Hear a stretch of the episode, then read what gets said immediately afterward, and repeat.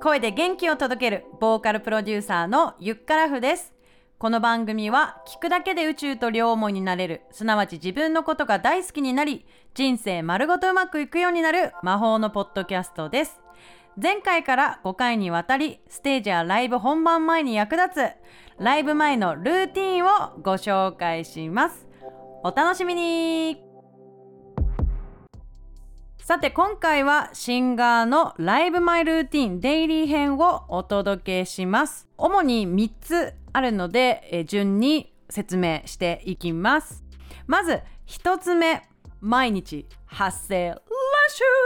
でございます。発声練習っていうのね、あのー、聞いたことある方も多いと思います。はい、まあ、あのなぜするかというと2つメリットがあります。1つ目は自分のコンディションを知れるから声の帯とかいく声帯は筋肉なんです。声帯自体見えないんだけど例えば学生時代に部活してた時はめちゃくちゃ筋肉あったけどその後やめたらなんかふやんってなくなっちゃった経験ないですか？男は裏切るけど筋肉は裏切らないみたいなね。なんかそんなキャッチフレーズも聞いたことありますけれども毎日声を出すことによって今日は調子いいな今日は調子良くないなという感じで自分のコンディションを知れることがメリットです。そして2つ目のメリットはその発声練習が本番への自信につながるからです。例えばライブ本番の1ヶ月前から発声練習を毎日やる。備えてたらもう自信しかないよね。こんだけやったから私できないことないよねっていう状態までメンタルを追い込むということが大切です。継続は力なりこれが一番のあなたの自信につながる。これぜひ覚えておいてください。発声練習にもいろいろバリエーションがあります。まず最初にもうほんとおすすめしているのがリップトリル。こういうものです。えー、上唇と下唇をフロアして行うものです。ネットで検索するときはリップロールでも出てくるのでよかったらチェックしてみてください。もう一つは地声と裏声の両方のですね練習必要かなと思います。一つ目地声は結構低めでこう胸のあたりに響かすイメージであ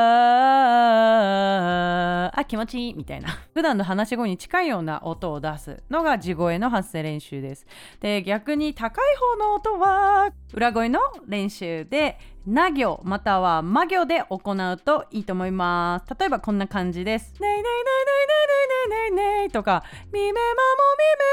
めまもむ。なるべく鼻にかかるような音で練習すると効果的です。もう一つ発声練習ではないんだけど一つ前の32回目のエピソードで、えー、お話ししたんだけどリハーサルの時に自分の歌声をボイスメモまたは動画で撮っといて聞き直してねっていう話をしたんですがその音源を聞きながらジョギングをする。これもおすすめです。こう心肺機能を高めるために歌いながらちょっと運動して、えー、心臓強化するっていうようなねそんな効果があります。これは結構やってる感が出るのでハマる場合があると思います。そのマスクしながら歌を歌ってだいぶ息苦しいんですけれども気をつけながらちょっと練習してみてはいかがでしょうか。はい。では2つ目。食事をコントロールするです。そうですね。朝一番がっつり食べて夜に向けて少なくしていくっていうようなスタイルです。タンパク質多めでとかねこう流派があったりするのでそこはご自身に合うものを選んでもらうがいいと思います、えー、そして20歳以上の方はアルコールをねこう飲む人もいると思うんですがアルコールはもう乾燥しかしないので ドライになっちゃって意味ね。はい。絶対やめた方がいいと思います。あとはむくむので絶対やめた方がいいと思います。その代わりにもう常温の水を常に飲む。これは習慣づけるといいと思います。が、えー、ライブの前は自分が常に潤った状態であるっていうのを意識するという意味でも水をたくさん飲んでください、まあ、マスクをする機会も多いと思うのでだいぶねあの保湿はできてると思うんですけれどもちょっとでも喉に違和感があるそう感じたら、えー、もちろんうがいをする、えー、そして水を飲むそして足りなきゃ飴や蜂蜜を舐める。これ絶対覚えておいてください。それでは最後3つ目。瞑想メディテーションをするです。え、今話した通り常時水を摂取すると同じくらい別にライブ前に限らずいつもやった方がいいなと思うのが瞑想です。瞑想をやるメリットはたとえライブ本番でハプニングがあったとしても動じない心を作れるからなんです。もし機材トラブルがあったらもし歌詞がぶっ飛んだらとかね、まあ、いろんな状況が考えられますよね。どんなにリハーサルで自分がパーフェクトに近い状態でメンタルもフィジカルも持っていけたとしても何が起こるかわからないのがライブの醍醐味でもあります。だからそれすらも楽しめる状態にするために自分の心が、まあ、揺れない揺れても自分でコントロールできる状態にするそれに必要なのが瞑想メディテーションなんですね。焦ったりとかあやべえ気まずいみたいな空気感って本当に会場の全員にね伝播しちゃうのよ。伝わっちゃうのよ。そう。だからいくら普段素敵な歌を歌えててもそういう何かトラブルがあった時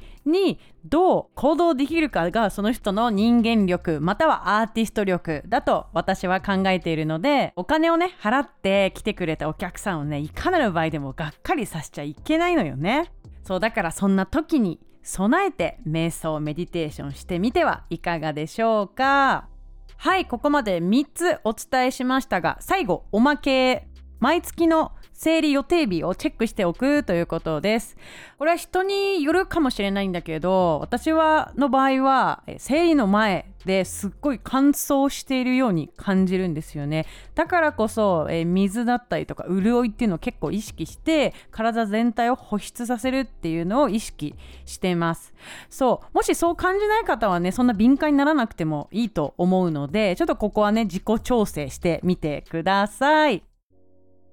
はいということで33回目ゾロ目配信いかがだったでしょうか？すでにライブ活動されてる方これからシンガーを目指す方役に立ったらいいなと思っています、えー、今回の配信が面白いと思ったらぜひサブスクリプション登録をしてください。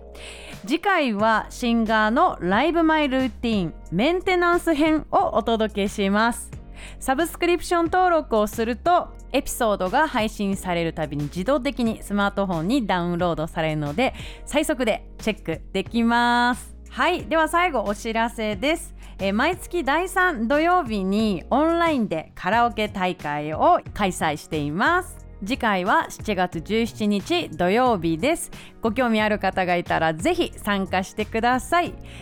カラオケ大会の詳細はゆっからふ LINE 公式からお問い合わせください。URL は番組説明欄に貼っておきます。ということで今回はこの辺で。ゆっからふでした。